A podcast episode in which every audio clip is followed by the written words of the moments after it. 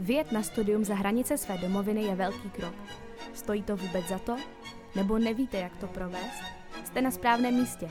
Kuba, Oliver a jejich přátelé ze zahraničních univerzit vám poví o svých zkušenostech a pomohou vám se zorientovat.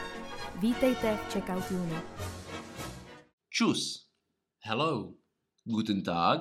Aloha. Tady Oliver. Tady Kuba. No a mikrofon byl otočen o 180 stupňů. My jsme se však nehli z místa, a to ať už jako fyzicky, protože stále sedíme na stejných pozicích, eh, ani teda co se týče jako v rámci naší epizody, protože stále se nacházíme ve Velké Británii. A protože minulou epizodu jsem já krásně, šampionsky vyhrál kámenušky papír teď, a proto eh, jsem měl tu čest být eh, prvním průvodcem, tak dnes tu máme průvodce druhého. A asi jenom málo koho překvapí, že jím je Jakub Zemek. Jakub Zemek eh, se teda pišní tím, že to je věhlasný ENTJ typ, pro ty z vás, kteří znají jako Myers-Briggs test. Každopádně, hm, vždycky jak to bereme od gymnázia, gymnázium v Uherském hradišti, takže není to Pražák, je to, je to Moravák, možná ti některý, eh, někteří z vás jste, jste poznali podle, podle eh, akcentu. Eh, má zkušenosti ze světa vlastně jako vědy od tedy Eli Beam Lines, což je takové velké laserové centrum, až po jeho typicky jako milované raketové inženýrství, takže třeba SAB v Brně, krásný internship, aktuálně se angažuje jako Head of Aerodynamics v organizaci Hyperloop Manchester, o čem si určitě eh, taky popovídáme, co tohle všechno obnáší, není to fancy a fancy to opravdu je. Zároveň si také v útlém věku prošel astronautským tréninkem. eh, v rámci takzvaného POSSUM Scientist Astronaut Program, eh, takže program, kterým si projde jenom, jenom málo, málo lidí. On byl jedním z nich, takže to je taková naděje českého eh, vesmírného výzkumu. Eh, možná to, to je trochu nomen omen, není to náhoda, že Remek Zemek, že to má tak blízko. Byl to středoškolák roku 2019 v top 25, že taky velký úspěch. No a teďka studuje v Manchesteru Master of Aerospace Engineering.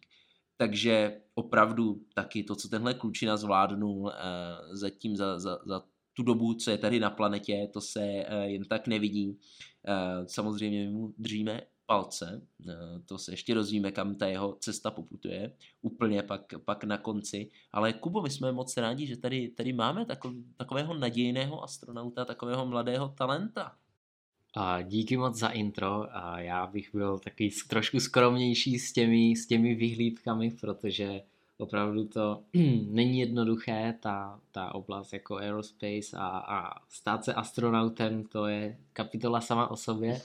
Takže díky moc za intro a díky za pozvání do dnešního dílu. Nemáš zač. A tenhle mladý muž, eh, nejenže že je skromný, ale zároveň umí i skvěle prezentovat informace o krajinách, jako předvedl v minulém díle, kde nám odprezentoval Británii eh, jako takovou. Takže myslím si, že se nemusíme opakovat. Pokud si chcete jenom jako eh, znova být jistí tím, že víte o Británii takové to základní info, tak se mrkněte na minulý díl. Každopádně my se vrhneme hned do otázek. A první otázka samozřejmě je, Kubo, studuješ v Británii, proč jsi teda vybral školu tady? No, kde začít? Já jsem to měl podobně jako Oliver, to znamená, že já jsem jako pokukoval potom v zahraničí, vždycky to bylo v mém povědomí, mm, Někteří lidi to vyloučí hned na začátku, střední si řeknou, no, to není nic pro mě. Já jsem si říkal, jako možnost to je, ale vždycky jsem to viděl jako, že hrozně takové nedosažitelné nebo hrozně vysokou metu. Nicméně díky těm mimoškolním aktivitám se mě podařilo um, dostat místo zaručené de facto na Univerzitě Karlově, na Matfizu. A tak jsem si říkal, no tak proč neskusit něco v zahraničí? Když to nevíde, půjdu zpátky. No a neměl jsem teda tak přesný plán jako Oliver. Já jsem prostě si říkal, OK, bude to někde na západ. A jelikož jsem měl jako docela jako těžké kurzy Němčiny ve škole, tak jsem se nelimitoval jenom na ten anglicky mluvící svět, Amerika Anglie, ale díval jsem se i na něco v Rakousku a v Německu. No a co v podstatě rozhodlo asi nejvíc byl ten obor jako aerospace, protože mnoho věhlasných univerzit je super, je to Cambridge, Oxford a podobně, ale ne každá univerzita prostě nabízí člověku to, co fakt chce studovat. A budu opakovat Olivera, že jako studovat na univerzitě jenom protože se jmenuje Cambridge nebo nějak podobně, není asi úplně nejlepší nápad, pokud tam má člověk jako strávit dobré čtyři roky, tři roky svého života a je to náročný obor. Takže jsem se rozhodl, bude to aerospace. No a Amerika odpadla kvůli financím, protože to je prostě drahé a spoléhat se na stipendium, já jsem jakože nevěděl, že existují stipendia upřímně, když jsem se hlásil na vysoko, nebo jsem věděl, respektive ne, neměl jsem o tom takový přehled.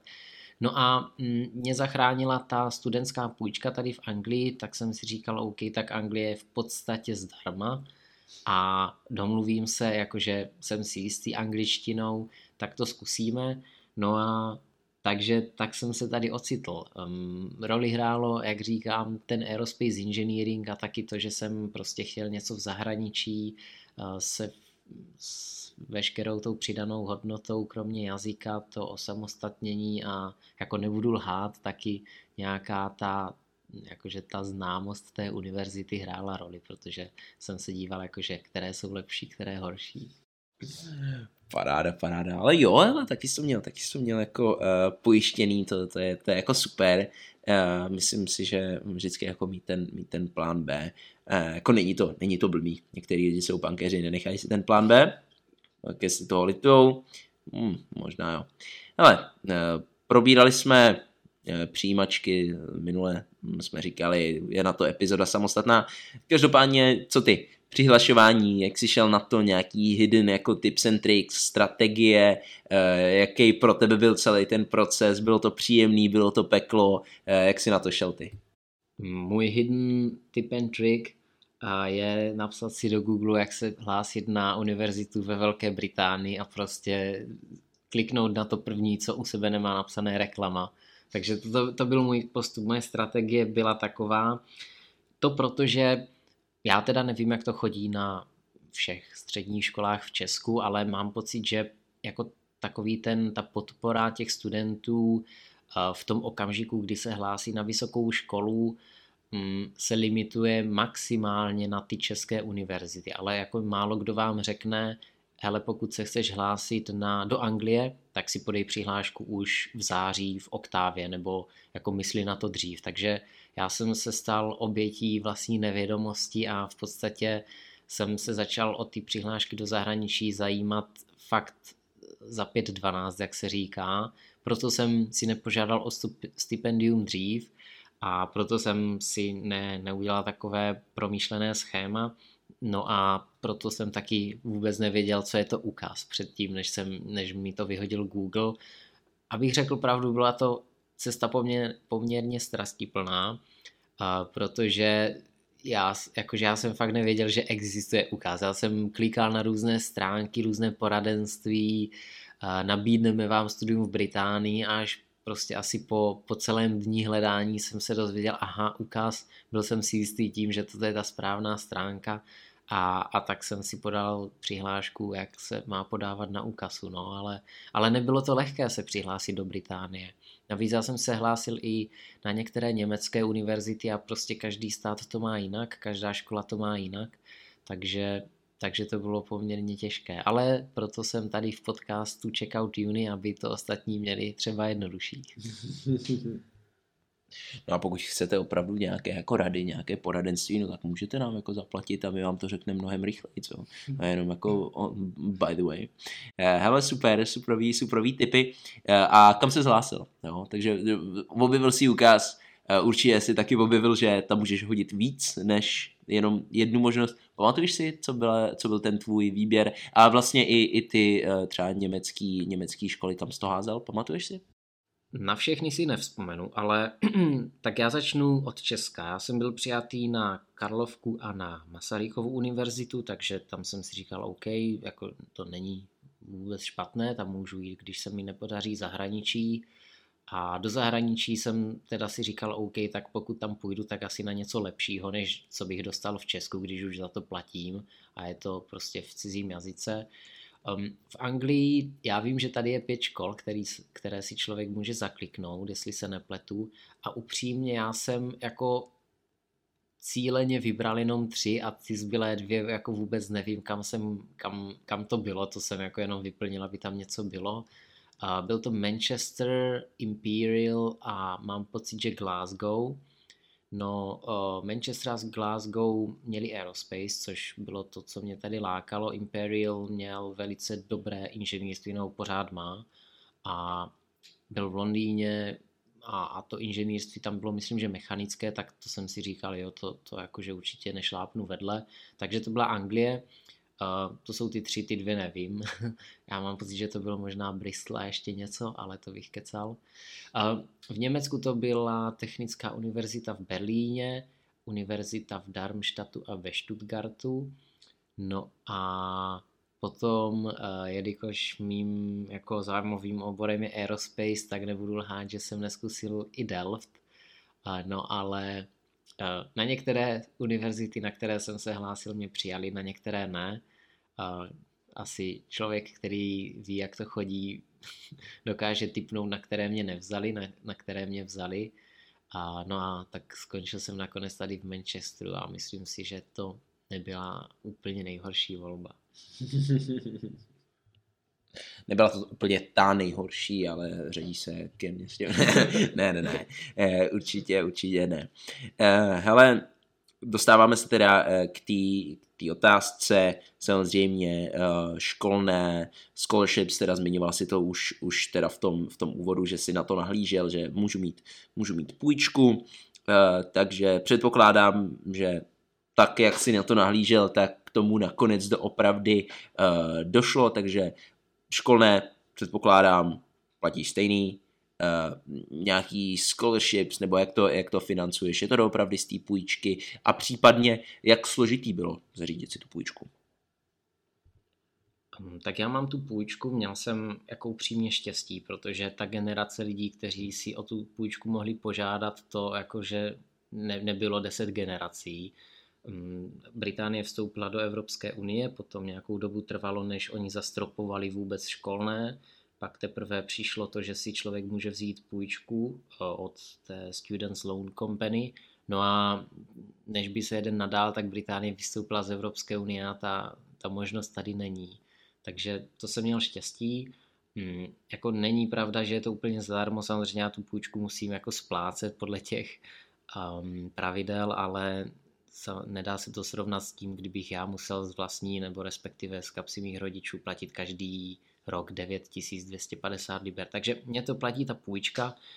Um, doporučuju to, je to poměrně logický krok, těch možností tady moc není, pokud někdo chce jít do Británie, jako vím, že už to není aktuální, ale upřímně to studium málo kdy má tu hodnotu těch peněz. Hlavně pro lidi z České republiky, jakože ta, ten stát není vysokopříjmový, nejsme Švýcarsko, nejsme Hongkong, takže lidem opravdu dá hodně práce vydělat prostě já nevím, milion korun ročně nebo ty čtyři miliony na studium a jako pak, když je to 50% rodinných úspor veškerých, tak si nemyslím, že má jako úplně smysl to dát prostě za pár let studia, protože nevím, jestli se to úplně vrátí do té rodiny pak, no.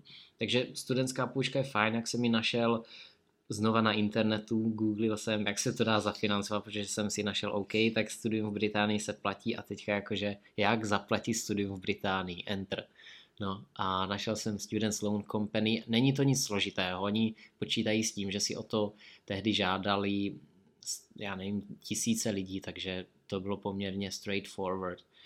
No a co se týče stýpek, tak já jako existují takové ty dvě kategorie, jak jsme zmiňovali hodněkrát, ty prospěchové a ty sociální a já na ty sociální bohužel jako nedosáhnu nikdy. I když jsem to zkoušel, tak většina těch stipendií, i těch prospěchových, jsou podmíněné tím, jakože dáme to lidem, kteří jsou jakože výjimeční, ale kteří to zároveň potřebují. No a já mám takový ten trošku problém, že technicky vzato já to nepotřebuju, ale to ani neznamená, že uh, jako lítám do školy soukromým tryskáčem, takže jsem v takové nevděčné pozici, ale jsem tady, takže to je fajn. Mm, ty, ty životní náklady tady mm, jsou pokryté, takže tak, se, tak to mám já z té stu, studentské půjčky. Těm životním nákladům, a, eh, jak, jak ty tady žiješ, se určitě, určitě dostaneme, ale um, jsem hrozně rád teda, že jsi zmínil jedno, jedno téma a to je, um, že ano, opravdu jako je nutný zvážit si, co mě to studium stojí. Protože de facto Eh, jako studium je taková trochu jako investice. Myslím si, že moc lidí to takhle nevidí, ale měli by se na to doopravdy koukat eh, jako investici. OK, tady já dávám peníze do něčeho, co doufám, že mi přinese víc peněz v budoucnosti. A doopravdy, jakmile člověk jde studovat a zaplatí si drahý studium, jo, s tím, že doufá, že mu to přinese víc peněz, ale doopravdy si to jako ne, ne, nezváží, jako nějak kriticky si to nezhodnotí, tak opravdu může dojít jako fakt k tomu, že OK, tak tady dáme prostě půlku rodinného mění za studium, ale doopravdy se to jako nikdy nevrátí a kdybych uh, šel studovat někam za free, tak, tak uh, to je úplně stejný takže jsem hrozně rád, že si, že si tohle uh, zmínil. No a ta, ta uh, střední třída, to je téma, mám pocit, že specificky třeba jako pro, pro Česko taková hodně jako typická, typická situace, takže to myslím, že bude rezonovat se spoustou lidí. Hele, tak teďka sedíme u tebe ve obýváku, máš, máš krásný ubytování, teďka třetí rok. Eh, ale mě by zajímalo, jaká, jaká byla ta tvoje jako cesta, protože ty jsi tu byl vlastně i, i druhý rok, zatímco já jsem eh, krásně jako chilloval eh, v České republice a, a studoval jsem drahý Netflix přes net, tak ty jsi byl tady. Jak jsi to měl s ubytováním? Kde jsi byl první rok, Uh, druhý rok, jak se to lišilo, třetí rok, jestli taky si udělal nějaké jako výrazný, jako výrazný stěhování národů z druhého do třetího roku a první noc, něco, něco zajímavého, něco unikátního? Já jsem využil toho, že tady univerzita zaručuje místo na kolejích nově příchozím studentům, zvlášť těm ze zahraničí. A udělal jsem si trošku průzkum, protože nechtěl jsem spadnout do nějaké pasti toho obrovského, jako není to korporát technicky řečeno, ale prostě té obrovské univerzity, spadnout do toho triktýře a zaplatit jakože nez, úplně nesmyslné peníze, takže jsem si zjistil, co tady je k mání a upřímně já jako si na luxus nějak nepotrpím, takže uh, jsem, jsem vzal ty koleje, protože byly nejlevnější a, a jediné, co bylo levnější, byly prostě téměř nelidské podmínky, kde upřímně by to mohlo mít vliv na moje studijní výsledky, takže taková ta moje jakože ta logika zatím rozhodnout se, kam půjdu bydlet, je to, kde je to tak levné, kdy to ještě neovlivní negativně mé studijní výsledky. Takže to, to nejlevnější, co jde, ale tak, aby to jakože, aby mě to nedělalo nějaké problémy um, během dne. Takže v prváku jsem bydlel na kolejích, měl jsem teda menší štěstí než Oliver, protože on bydlel na těch krásných nových, já jsem bydlel na úplném opaku, byť pár metrů od něho, na těch starých, kde jsem sdílel uh, koupelnu záchodce čtyřma dalšíma lidma, kuchyň z osmi, ale má to něco do sebe, protože ty studentské koleje ve Fellowfieldu sdílené, ty nejlevnější, tam si člověk jako platí za to ubytování, ale i za ten prostě za ten zážitek. To je něco, na co člověk asi nezapomene nikdy ty uh, jako welcome week ve Fellowfieldu a podobně. Určitě obohacující, ale nebudu lhát, není to pro každého. To byl můj první rok. Druhý rok a, a tak to má hodně lidí tady a to asi jako doporučoval bych, kdekoliv člověk studuje, udělat si kamarády a pak ten druhý rok mít určitě možnost bydlet někde se svými spolužáky. To jsem udělal já druhý rok, takže jsme si pronajeli dům, bydlelo nás tam několik a tam jsem bydlel, ale ne celou dobu během covidu, takže tam to byly takové trošku vyhozené peníze, ale to nevadí, měl jsem kde bydlet. No a teďka třetí rok, bydlím se spolužákem opět a pronajímáme si, jako řekl bych, poměrně hezký byt, jsme tu ve dvou a je to fajn, máme to blízko k, univer- k univerzitě a s tím ubytováním takový typ, ono je docela důležité, kde to je, protože třeba ve státech, kde je dráhá ta doprava, jak zmiňoval Oliver minule, tak je rozdíl mezi tím, jestli dáte prostě kolem 300 liber ročně za dopravu, anebo jestli si řeknete, OK, moje ubytko je dražší, ale za rok to prostě, a mám to blízko k univerzitě a za rok jakože to, o kolik je dražší, neudělá 300 liber. Takže, takže tak to já mám s ubytováním. Měl jsi to teda hned od začátku, jakože easy peasy příjezd do Fellowfieldu, Díky, že jsi mě to připomněl. Neměl. Já jsem přiletěl letadlem do Manchesteru a já jsem nevěděl, co od toho města čekat, protože jsem to viděl jenom na obrázkách na Google a jako myslel, jako fakt jsem netušil, jak to tu vypadá, protože Anglie je v mnoha věcech odlišná od Evropy, nejsou to takové ty americké nebo azijské megapole, ale je to prostě jiné v něčem. No a já jsem poměrně šetřivý, jak se možná ještě dozvíme, takže já jsem si koupil úplně to nejlevnější ubytování, které tady v Manchesteru existuje, a, ale to, co jsem zažil, jsem nečekal. Um, byl to hostel, spal jsem v místnosti asi s dalšíma 40 lidma na patrové posteli a měl jsem trošku problém s tím, kam si dám kufr, protože v tom kufru bylo úplně všechno, jakože z čeho jsem tady měl žít, včetně jako docela dost cených věcí. A v tom pokoji byla tma a jakože někteří spali, ale někteří ne. A nebyly tam samozřejmě žádné kamery, tak jsem si říkal, aha, co když se zbudím a ten kufr prostě tady už nebude. Takže uh, jsem si ho přivázal šňůrkou od bod jako k ruce, když jsem spal, měl jsem ho pod postelí, no a koupelna byla zajímavá, tam chyběly, uh, jako tam chybělo sklo a v Manchesteru je poměrně zima, takže to byl první dojem z koupelny, druhý byl ten, že netekla teplá voda. Takže to byla taková studená sprcha, jako doslova, když jsem přijel do Manchesteru, takové procitnutí, že tady jako to není easy, tady jakože prostě když si člověk zaplatí, tak to má hezké, ale jakože tady za levné, za, za málo peněz to není jako v Česku, že dostanete jako taková ta levná klasika. Tady za málo peněz je to skutečně, skutečně zážitek. Takže to byla moje první noc, byl jsem rád, že, že s tam mizím a o to možná lepší byl příjezd do těch kolejí, protože ty koleje nebyly nějak extra hezké, ale všechno asi je hezčí než ta, to moje první ubytování tady. Tak to je ostrý, to je ostrý, jo, ale tady, tady jako um, ten trh funguje, no, tak jako zajímavě že tady máš uh, za málo peněz málo muziky, jo, jako tady to, tady to uh, někdy, někdy fakt jako sedí a odpovídá. Uh, OK, tak teďka už se mm, ale dostáváme víc teda k, těm, k těm cenám. Takže za prvý, ty jsi zmiňoval jako nějaký, nějaký ceny, takže kde, kde se pohybují, pokud uh, si říkal, že jsi teda ten, ten spořivej, tak co, bylo, co byla cena toho, jak jsi říkal, jako nejlevnějšího ubytování tady v prvním roce a zároveň jak se jako cenově tvoje ubytování uh, vyvíjelo. Jo. Takže já jsem si říkal, že nechci bydlet o moc dráž, než bych bydlel v Česku. Což se těžko povede, ale říkal jsem si, OK, jako v Česku většina studentů bydlí v bytě s někým, takže si ten nájem šerují a dá se dostat na nějaké 3000, 5000, 7000 za měsíc. Ale to samozřejmě není můj případ. Tady se na 7000 za měsíc člověk nedostane, ať se snaží, jak se snaží.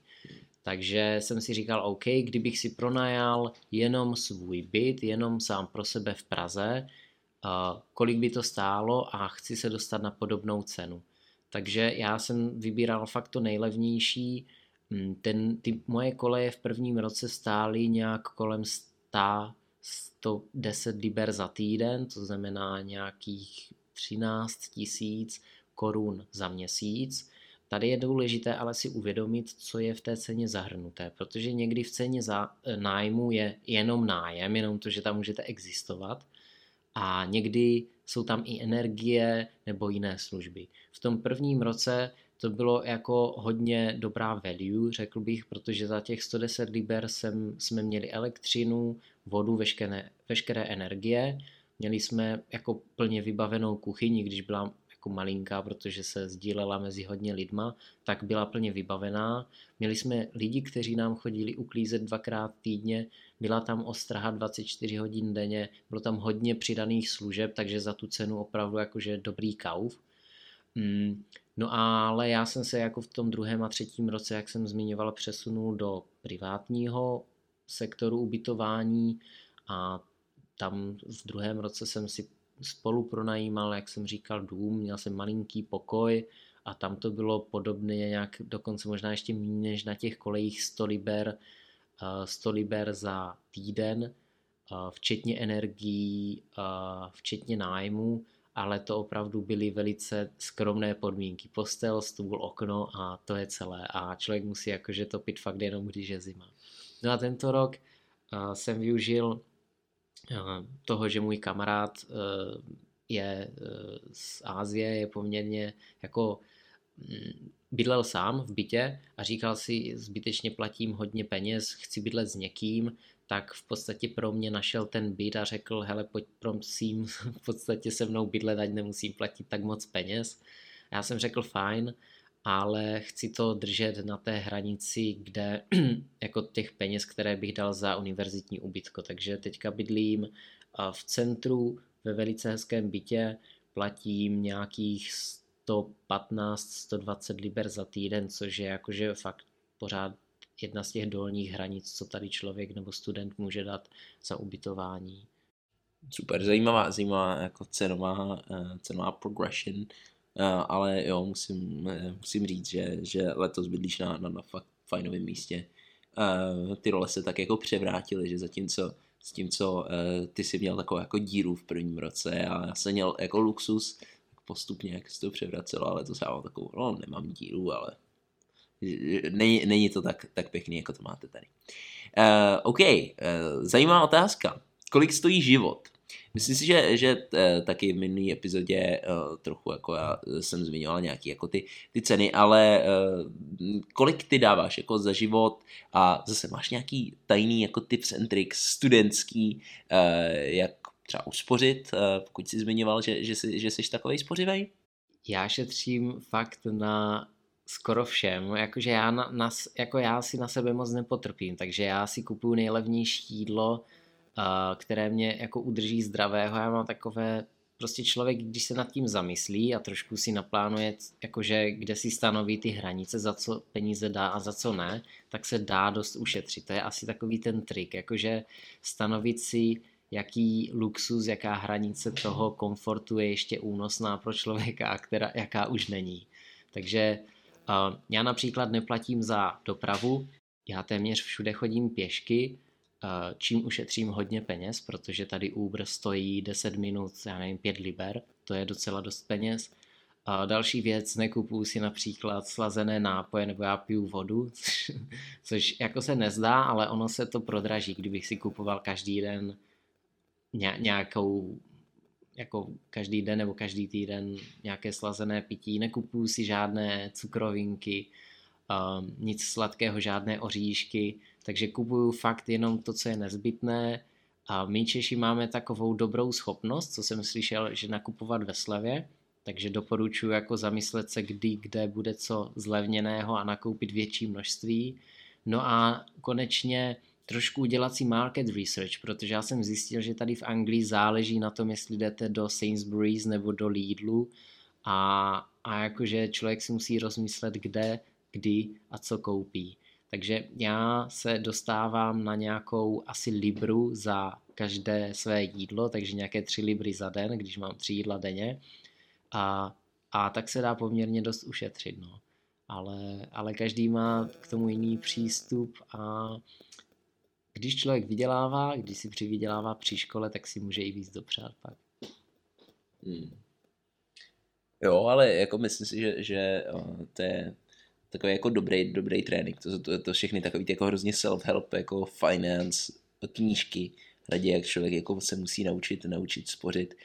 Um, takže myslím si, že dokonce to je lepší, když je někdo tak jako přirozeně tak nastavený oproti tomu, když se jako musí nutit, že jako fakt ty peníze nejsou a ježiši musím jako, musím jako šmořit. Když někdo takhle je nastavený, tak se mu pak jako žije, žije řekl bych celkem uh, parádně. Takže slyšeli jste, slyšeli jste typy, uh, jak na to a určitě můžu potvrdit, že fakt jako to dělá hodně, jestli jdete prostě nakupovat do Waitrose nebo, nebo prostě se držíte toho jako Lidlu, no. Uh, Poundlandu po případě. tak jo, máme ubytování, kolik stojí, kolik život a teď si zmiňoval jeden důležitý faktor, který je pak v tom, jak si člověk, jako, jak se, jak se uh, může uh, cenově rozmáchnout. Studentská práce uh, nějaký zkušenosti se studentskou prací, zkoušel jsi něco zařídit sám, máš National Insurance Number, hledal jsi tady brigádu, jaká je tvoje zkušenost se studentskou prací v Británii? Tak já jsem to já jsem se na to díval trošku jinak než Oliver. Já jsem, jako mě tady lákalo vydělávat si 10 liber za hodinu, to je prostě paráda v porovnání s Českem. A říkal jsem si, jakože fakt, já vždycky takové ty dlouhodobé propočty si říkám, jo, tak když každý týden budu pracovat dvě hodiny a vydělám si 600, tak já nevím, za 100 týdnů si vydělám, že jo, 60 eh, tisíc a, a to už prostě člověk má v očích dolary a říká si, jo, jo, jo, to musím dělat. Realita je jiná než očekávání. Tady v Anglii je prostě nezbytně, nebo takto, znova, tady je zbytečně složité zařídit si to National Insurance Number, což je vaše vstupenka k jakékoliv práci, ať je to online doučování nebo service out, cokoliv, prostě potřebujete National Insurance Number. Ale mě ta myšlenka lákala, toho, že si vydělám jako poměrně dost za hodinu, takže jsem to fakt se snažil dostat a nakonec jsem to dostal. No a to jsem ještě nevěděl, že přijde koronavirus, tak jsem se velice ambiciozně přihlásil do čeho jiného než Manchester United a po asi pěti kolech různých pohovorů se mi bylo umožněno prodávat párky v rohlíku při zápasech tady na Old Trafford stadionu za krásných 10 liber na hodinu, takže jsem byl hrozně spokojený, že, že jako prostě konečně si můžu vydělávat a, a konečně můžu spořit ještě rychleji, než, než spořím. Pak ale přišla korona a a v Old Traffordu jsem už od té doby nebyl a v současné době nemám brigádu, ale doporučoval bych. Pokud člověk k tomu má ty prostředky, pokud nemá jakože nějaký fakt super projekt nebo nějaké jako smysluplné a, a realistické podnikání jak Oliver, tak uh, přivydělávat si při studiu v Anglii já si myslím, že určitě není špatný nápad a hodně i angličanů to tak dělá.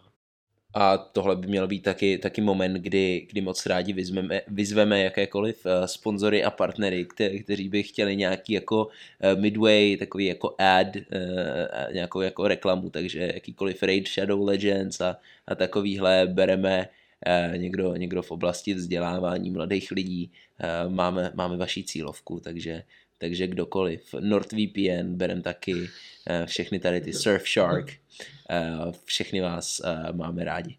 Super, studentské práce, máme to a teďka už se víc dostaneme zase do toho, do toho jako studia a do toho, jaký už to je pak spíš než, než drillovat, tak jaký to je chillovat a, a jako studovat.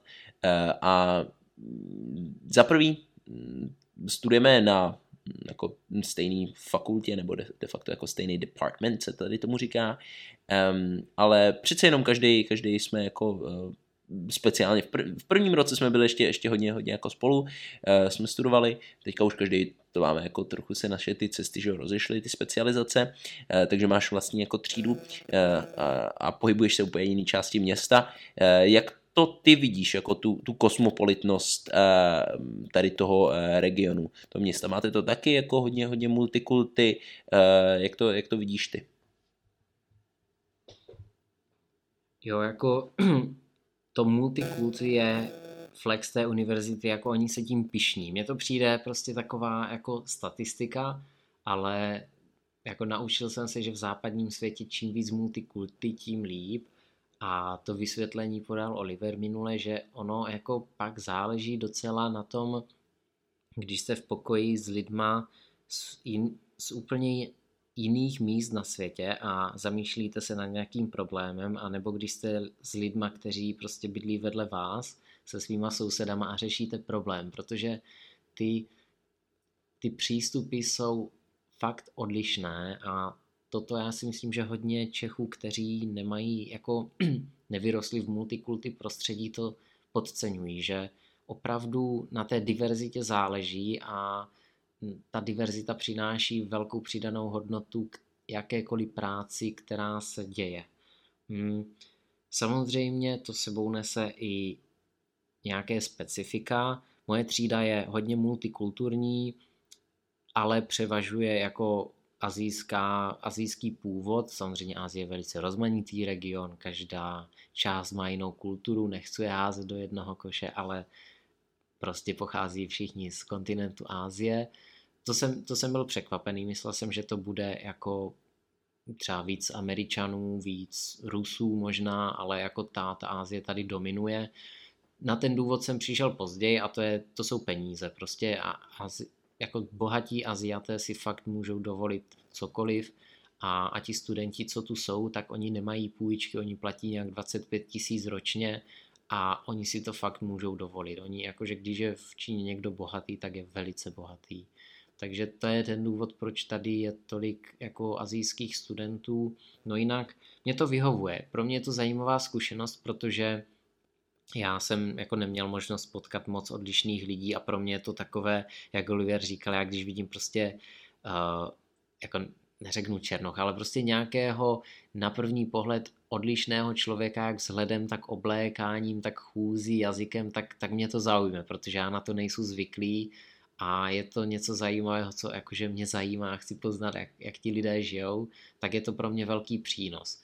Jak jsem ale zmiňoval, má to i svá specifika, které někomu nemusí přijít jako vchod, tím jako nemyslím, že když jste neonacista, tak se nebudete cítit dobře mezi multikulturním prostředí. Chci tím říct, že hm, často se ta multikulturní karta prostě hraje moc na sílu a ta diverzita je upřednostňovaná před jako schopnostma, hmm. což neříkám, že je špatně, ale může to být v určitých případech špatně a, a jak Oliver zmiňoval, tady je to vedení univerzity nebo hodně studentů, kteří jsou aktivní vlevo, oni jsou radikální, takže jsou aktivní a jsou vlevo a na tom není nic špatného, na multikulturnosti, ale někdy je to jakože až moc takové jako nuceně multikulturní, což někomu, třeba s tím problém úplně nemám, ale někomu to nemusí přijít vhod.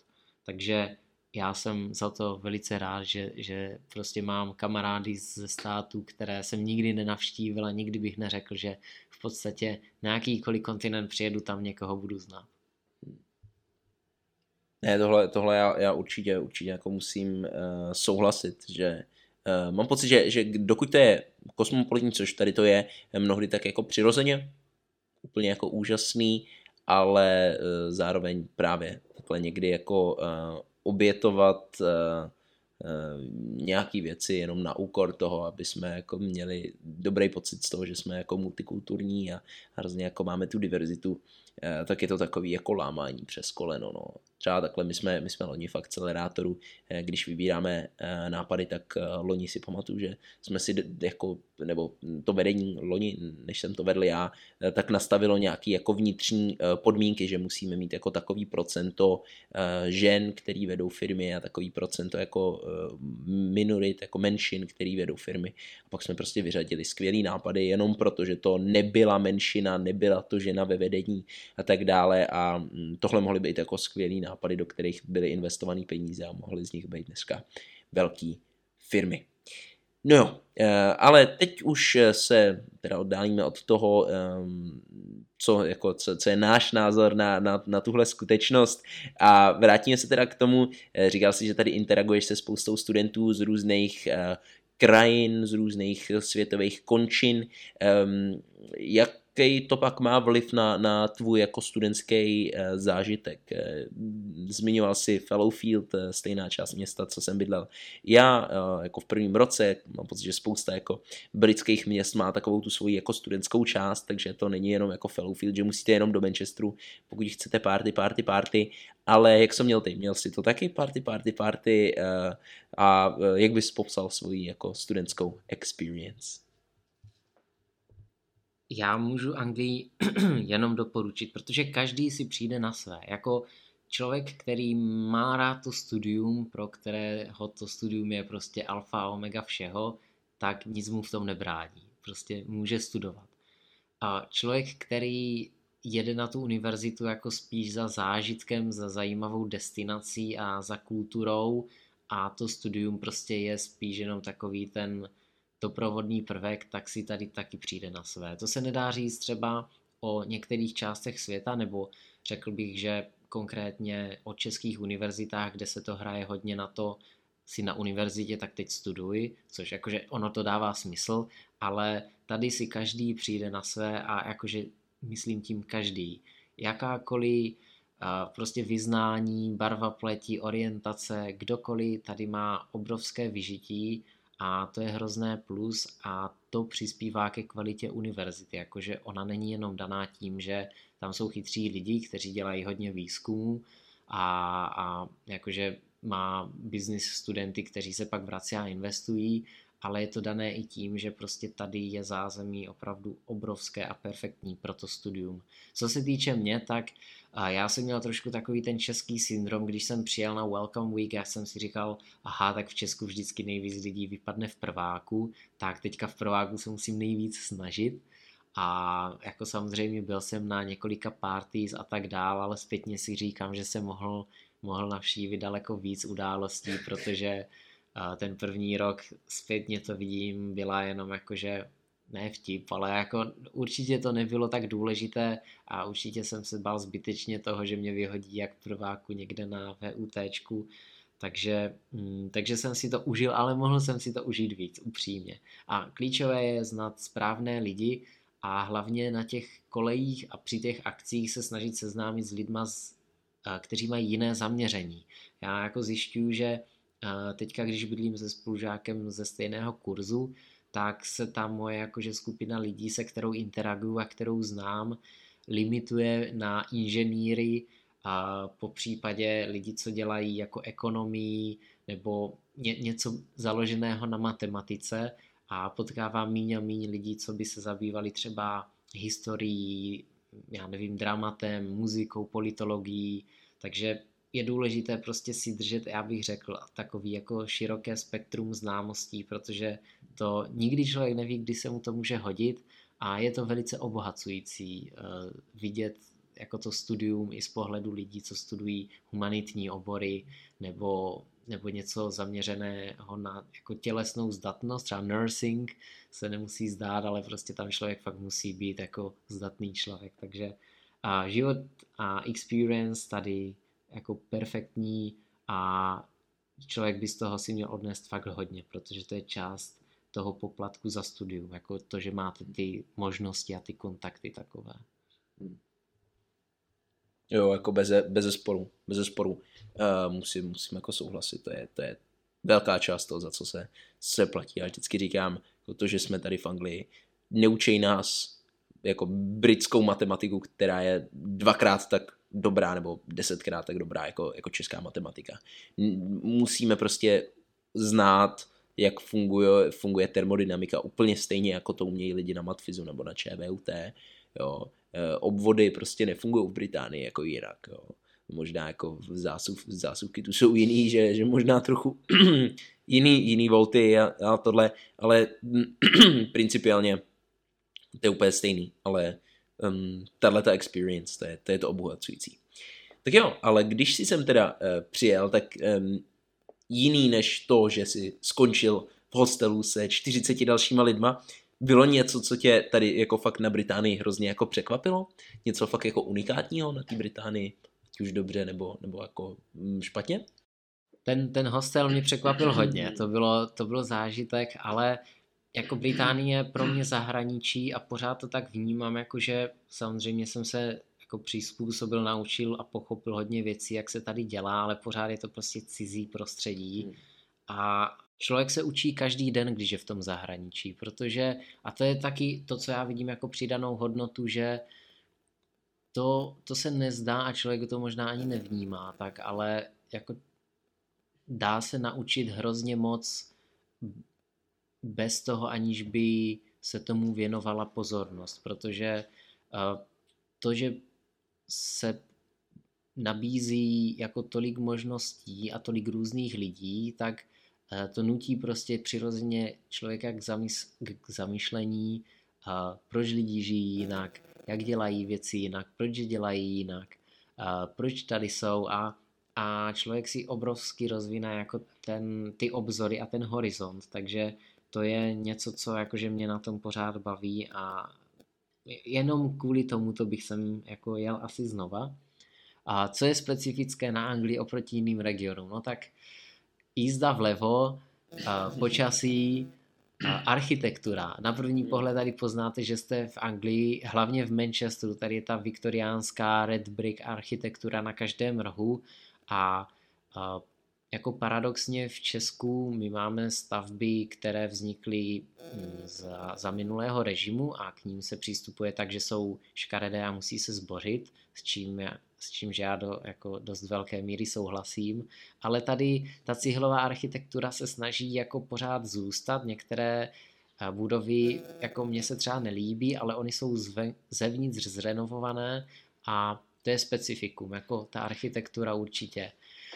Další věc, asi ten přístup jako těch lidí k problémům obecně, mně přijde, že v Británii jsou lidé daleko víc otevření a liberální, jakože jim záleží mnohem víc na svobodě, nebo oni to vnímají trošku jinak.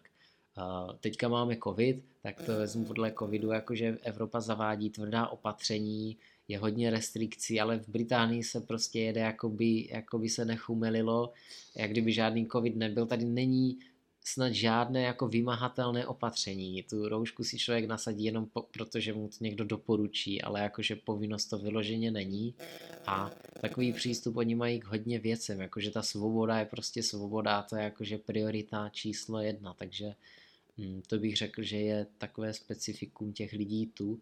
No a pak ta kosmopolitnost, protože uh, jako řekne se Anglie, tak ta je plná angličanů a angličani jsou takový a takový. Ten stereotyp jako už asi dlouho neplatí, protože oni jsou postavení na tom, na té rozmanitosti hmm. a tady ten systém šlape kvůli tomu, že přibývají noví lidé ze zahraničí, kteří pomalu neumí anglicky a protože je tady tolik různých lidí. Není to, jako je to téměř opak toho, jak my to máme doma, kde ten stát je jako skutečně národní a jako Česká republika je poháněna, dá se říct, Čechy. Takže jako je tady mnoho věcí, které jsem třeba zjistil až postupem času, že jako aha, tak to je fakt jiné, nebo mě to došlo až později a, a toto je pár z nich. Hmm, super, super výbory. Myslím, že ta architektura je hrozně zajímavá, to jsme mi připomněl třeba, eh, protože my máme, my máme kancel, eh, naše kancely jsou jako v coworkingu, který je přestavený, že to dřív byl jako sklad, právě takový hodně jako industriální, zvenčí to fakt vypadá jako prostě budova s jako červený kostičky a vevnitř jo, inovativní prostě prostředí, ofisy a všechno možný. Takže jako přestavený multikulty taky samozřejmě, no a No a um, opravdu jako taky souhlasím, že jako extrémně liberální prostředí, že tady se fakt snaží jako o, o inkluzivní prostředí jako v každém ohledu, že jako ty věci, co tady vymyslejí, že jako to musíme být jako inkluzivní pro tuhle skupinu obyvatel, že to někdy já, já až jako, že by mě to ani jako nenapadlo, že když jsme měli jako náš society sphere letos, takže jsme museli mít tichou hodinku pro lidi, kteří mají citlivý uši, a, a takovýhle jako extrémně jako, um, vel, jako velice níž um, případy, jo. že tady jako ti řeknou, bylo by dobrý, kdyby nosil tu roušku, ale pokud máš astma, tak, tak ne, tak najednou všichni dělají, že mají astma, aby nemuseli mít roušku na obličej a um, citlivý uši a pokud máte alergii na, na uh, soju a na jako dairy milk a vegani a to, cokoliv, cokoliv, takže je to, je to hrozně jako zajímavá, zajímavá zkušenost, to, to máš pravdu. Uh, teďka plusy a mínusy, nějak tak jako obecně, co ti, co ti uh, co máš pocit, že, že ti to studium tady uh, jako přináší? A um, je něco, co máš pocit, že, že ti to fakt jako bere, jo, protože samozřejmě taky možná pro tebe tohle bude zajímavější téma, protože ty jsi trochu víc takový jako rodinný typ než, než já, já jsem taková ta jako bezcitná, uh, studená svině, jo, tady trochu, trochu jako uh, si dělám legraci sám ze sebe, ale ty, ty jsi prostě víc takový rodinný typ. Uh, jako co rodina, jo, vztahy, že, že musíš takhle udržovat, prostě je to, já, já, tě, já tě hrozně za to, za to cením, ale co ti to dává a co ti to bere? Jo, no to si člověk jako musí se zeptat sám sebe předtím, než začne nejlíp, protože až začne, tak je trošku pozdě, zejména pokud je to teda na západě a platí jako velké peníze, protože pokud si to pak vybilancuje po prvním roce a řekne si, mě to bere víc, než mě to dává, tak, uh, tak to je asi něco špatně, no. Mm, já to rozdělím teda na ty plusy a mínusy. Těch plusů je hodně, jako já to řeknu tak obecně, to, že můžu studovat obor, který v Česku není, například je obrovské plus. To, že se tady dostanu do prostředí multikulturního je obrovské plus. A to, že mám kamarády, kteří, jakože, já nemám rád takové to uh, takový ten prospěchový socializing, jak tady někdy, jako na který narážím, že prostě lidi se baví s lidmi jenom proto, že jo, jo, ten bude jakože jednou tam a tam. Um, ale jako musí, musí si člověk přiznat, že skutečně ty, ti lidi, které tady potká, tak prostě ten kontakt vydrží a, a může ho někdy skutečně použít, že jako ty konexe jsou opravdu výborné a já můžu říct, že kdykoliv bych potřeboval něco v nějakém jako oboru, tak vím, na, na koho se obrátit a jsem si poměrně jistý, že ten člověk mi bude moct pomoct, protože je velice schopný. Takže to je velké plus. Um, další plus je to, že se člověk osamostatní, s tím úplně souhlasím, to se nezdá, ale je to tak. Jako je rozdíl mezi tím žít někde prostě týden a na víkend jet domů, mezi tím být někde na Erasmu půl roku a pak zase si dostudovat doma a mezi tím jako vystudovat prostě čtyři roky v zahraničí, jako to je fakt rozdíl, takže to, to je velké plus. Další plus, jako a s tím souvisí mnoho jako menších věcí, třeba to hospodaření s penězma, jo, jako to, že se člověk naučí nakupovat, vařit a tak dál a tak dál, obrovské plusy. Mm, za další na co jako já často už zapomínám, jako ten jazyk. Já, mně to přijde samozřejmost, ale my máme celé studium v angličtině a angličtina je světový jazyk, takže jako kdekoliv, kdokoliv jako řekne potřeba je angličtinu, tak to jako ne, nepotřebuji dokazovat nějakým certifikátem, protože jako získal jsem diplom v Anglii, takže takže ten jazyk se posune hodně, hlavně pro mě, protože já jsem jako třeba někteří lidé, kteří pochází z těch smíšených rodin a třeba, hm, já nevím, maminka mluví anglicky s tátou a tak, tak jakože to přijde přirozené, ale já mám angličtinu jako druhý jazyk, musel jsem si ji učit od nuly, takže pro mě to bylo velké plus. Dál, Další plusy, asi to vyžití, nebo asi určitě, jako to vyžití tady a ty možnosti k práci při studiu, po studiu, ty konexe na um, průmysl po tom studiu, to je prostě neuvěřitelné a jako to jméno té univerzity, co si budeme taky důležité. Není to tak důležité eh, ve východní Evropě, protože tam prostě je nutností titul, nikdo se neptá, máte červený nebo modrý diplom, máte to z té nebo oné univerzity, ale na západě nebo na pozicích, které jsou velice takzvaně hyperkompetitivní, tak tam to hraje roli a prostě člověk chce mít co nejlepší startovní pozici, jakou to jde. A, takže jako mít jako first class degree z Manchesterské univerzity rozhodně není na škodu, tím ale jako nemyslím to, co taky Oliver zmiňoval, že je to jako volňásek do úspěšného života a, a hodně peněz. To je jako jenom začátek, takže ale je to plus, prostě nesporné plus, které eh, člověku už nikdo nevezme, když, když tady vystuduje. No a mínusy. A počasí číslo jedna, nebo číslo jedna, nechci to asi úplně jako dávat od jedničky, ale počasí je fakt, to hraje roli, ta, ta šeť, ta mlha, neustálý déšť, to prostě člověku nepřidá na náladě. Um, to studium je těžké, neříkám, že jinde je lehké, ale prostě tady je fakt, fakt těžké, uh, zvlášť když člověk si vybere inženýrství nebo nějaký prostě složitý obor, tak to rozhodně není jednoduché.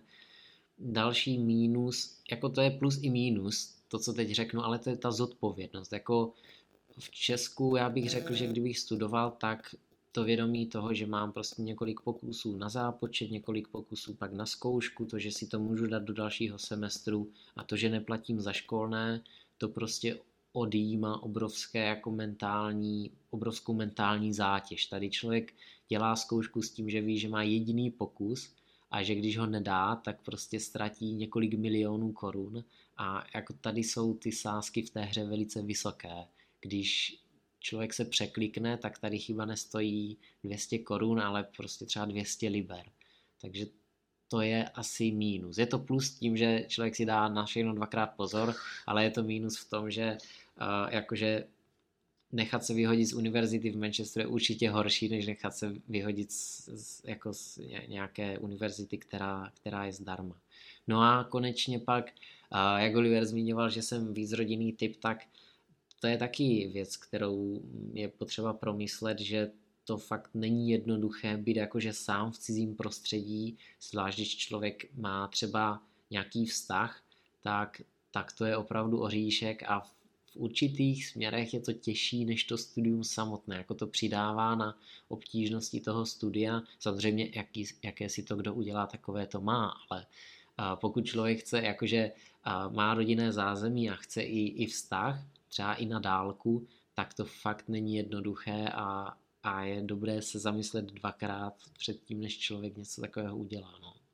No, ale ne, ne každý uh, má tak, tak silný vztah a ne každý je tak obětavý pro, pro svůj vztah, jako jsi ty. Takže pro ostatní uh, z nás já prostě doporučuji, stáhněte si ten Tinder a máte to, je to easy, nemusíte, nemusíte mít to štěstí v genetické loterii, že se narodíte jako, eh, jako Kuba a, a, a, a se tak obětaví. Ne každý je takový.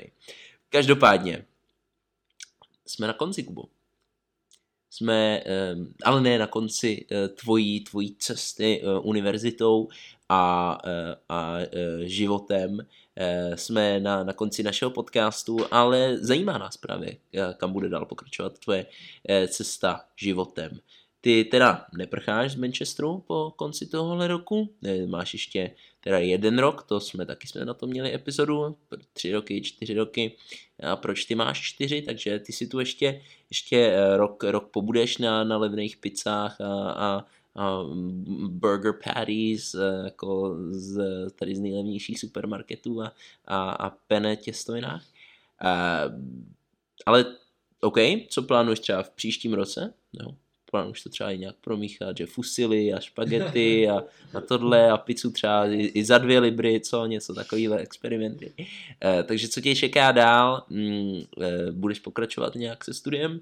Eh, na čem, na čem makáš teďka. Zmiňovali jsme vlastně, to, to bychom mohli ještě teďka trochu víc doprobrat, Hyperloop. No, ten jsme, ten jsme moc neprobrali. Takže na čem makáš teď, nám ještě trochu přibliž. Dál, klasika, kam ti lidi mají dát odběr follow, možná tohle rozfázujeme tuhle otázku, jestli se budeme bavit hodně o Hyperloopu, ale no, co, co, co, co plánuješ dál? Takže co, co Hyperloop a co plánuješ dál? To je škoda, že jsme na konci. Já jakože ten podcast mám fakt rád, i to nahrávání a v podstatě teďka jsem poprvé v roli toho, toho hosta. Hmm.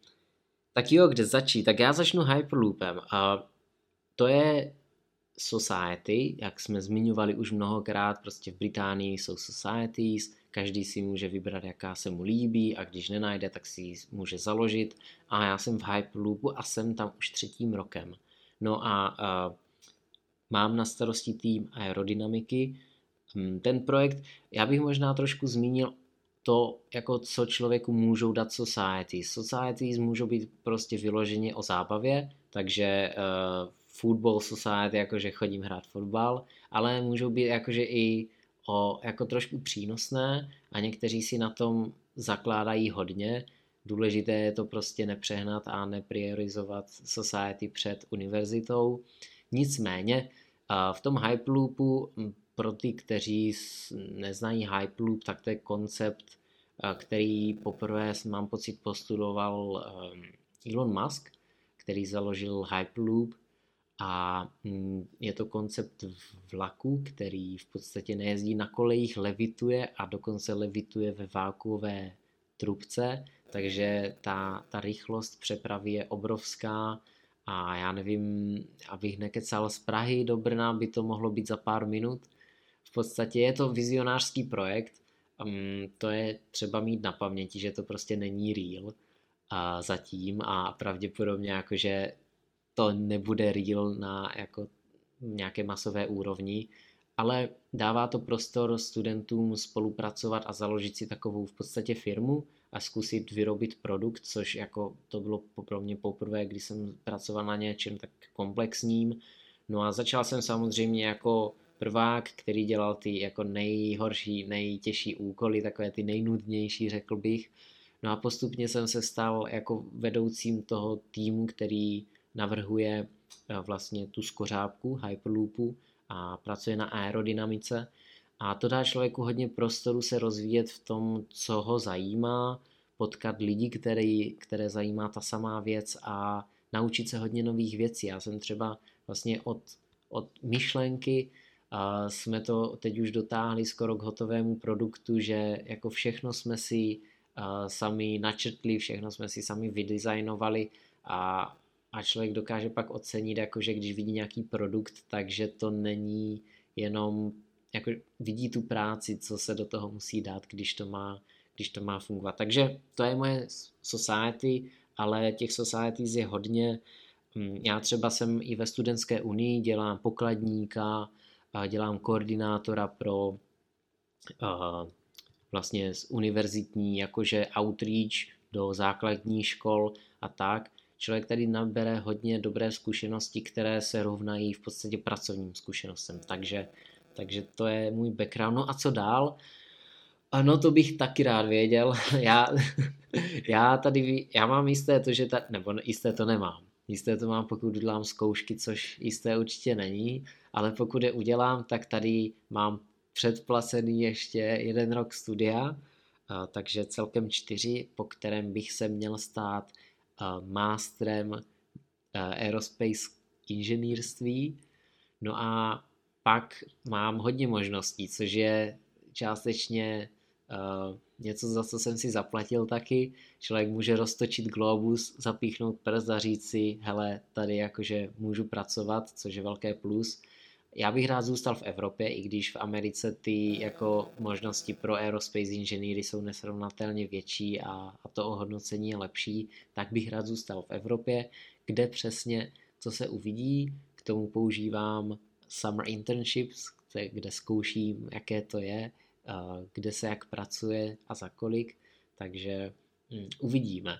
Ale asi bych zůstal v tom oboru rád a já nejsem určitě tak podnikavý, nemám tak dobré nápady, prostě fakt nemám ten jako super drive lidí, kteří umí podnikat jak Oliver, takže možná si založím nějaký menší startup, ale rozhodně to nebude tak ambiciozní a už teď vím, že tak úspěšné jako ten jeho.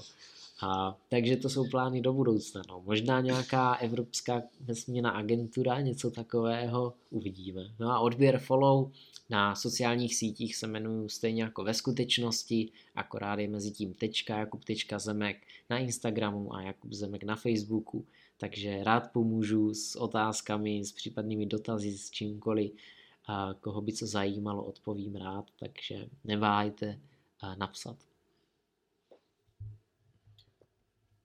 To je tak dojemný, tady se z toho stává takový takový back and forth, jako circle jerk, uh, ega, Eh, kompliment na jednu stranu, kompliment na druhou stranu. To se mi líbí, takovýhle konverzace.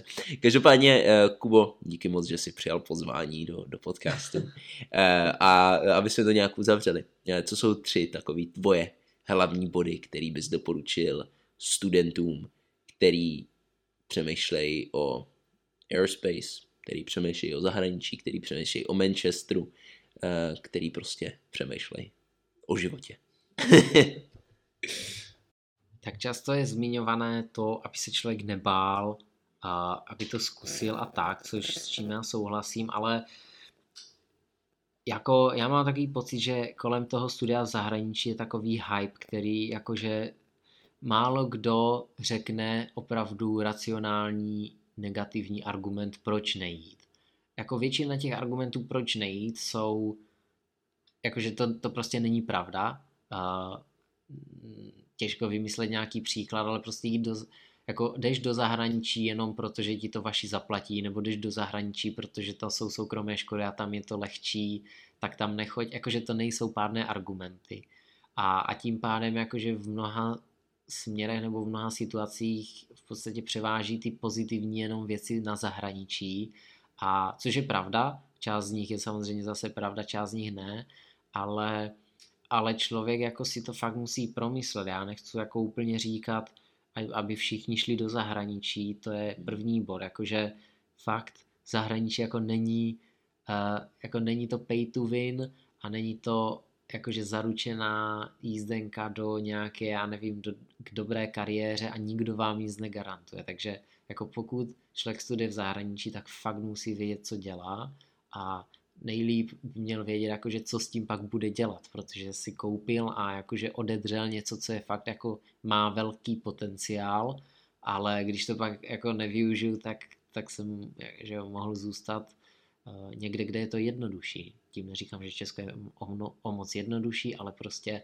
uh, ušetří si člověk hodně starostí. Druhý bod, asi ten, že uh, že člověka jako to studium v zahraničí ovlivní dost, takže jako s tím je potřeba počítat a asi to není takové to, že odjedu si do zahraničí, vystuduju si a pak přijedu zpátky, jakože budu mentálně tam, kde jsem byl předtím. Jako je potřeba mít na paměti, že v zahraničí člověk často zůstane a jako to neříkám, že je špatně, ale nemusí to být vždycky jenom dobře, takže to člověka jako změní do jisté míry to studium v zahraničí v dobrém, ale, ale změní. Takže jakože zamyslete se dvakrát, než, než jednou střelíte, mm, protože mm, se už nemusíte vrátit zpátky, protože se vám to tak zalíbí, nebo prostě uděláte něco, co pak nepůjde vrátit zpátky, zapíšete se na kurz, který, který vás nebaví a tak dále, jak jsem zmiňoval. To je prostě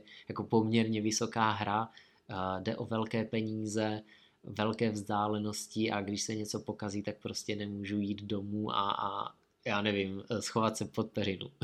Takže jako na to je potřeba se připravit. Ale ten třetí bod na pozitivní notu zahraničí je prostě zahraničí a to nikdo nikomu už nevezme a jako, jak říkám, není to Erasmus, je fakt rozdíl mezi tím, když si to člověk sám vystuduje a a ten potenciál je nelimitovaný. Jako když má člověk dobrou zahraniční univerzitu, tak reálně může uvažovat o fakt jakékoliv pozici, která ho de facto napadne. Jo, jakože tady s tadyma se teoreticky reálně člověk může stát fakt extra úspěšným podnikatelem, jedním z nejbohatších lidí v Evropě, jakože ty možnosti jsou ne, nelimitované. Takže to jakože je velké plus a jako vrátím se k tomu, co říkají všichni, nebát se toho, protože uh, není to tak těžké, jak se zdá, když člověk s tím už začne. Takže začít je půl práce. Ale Kubo, eh, díky moc ještě jednou. Vznešený myšlenky, tak to má být. Uh, to, že, že ty jsi už pár těchto epizod, epizod natočil, viď? Uh, ne, je to paráda, takže díky, díky moc. Myslím, že jsme za poslední dvě epizody o, o Británii, což je taková hodně populární destinace, jsme toho e, zmínili dost. Vlastně o celém světě jsme toho za posledních několik epizod e, zmínili dost. E, takže od příští epizody už asi e, odběhneme od, od cestování po světě, budeme se věnovat zase nějakým specifičtějším tématům. Každopádně to je příští epizoda. A ti ještě jednou moc děkuju, Kubo. A s váma, posluchači, se uvidíme příště. Mezi tím čekujte memes na Instagramu, pište, eh, e-mailujte, posílejte poštovní holuby, cokoliv. Budeme se těšit na vaše dotazy a uslyšíme se, uvidíme se, uposloucháme se příště. Zatím čau. Díky moc. Čau, čau.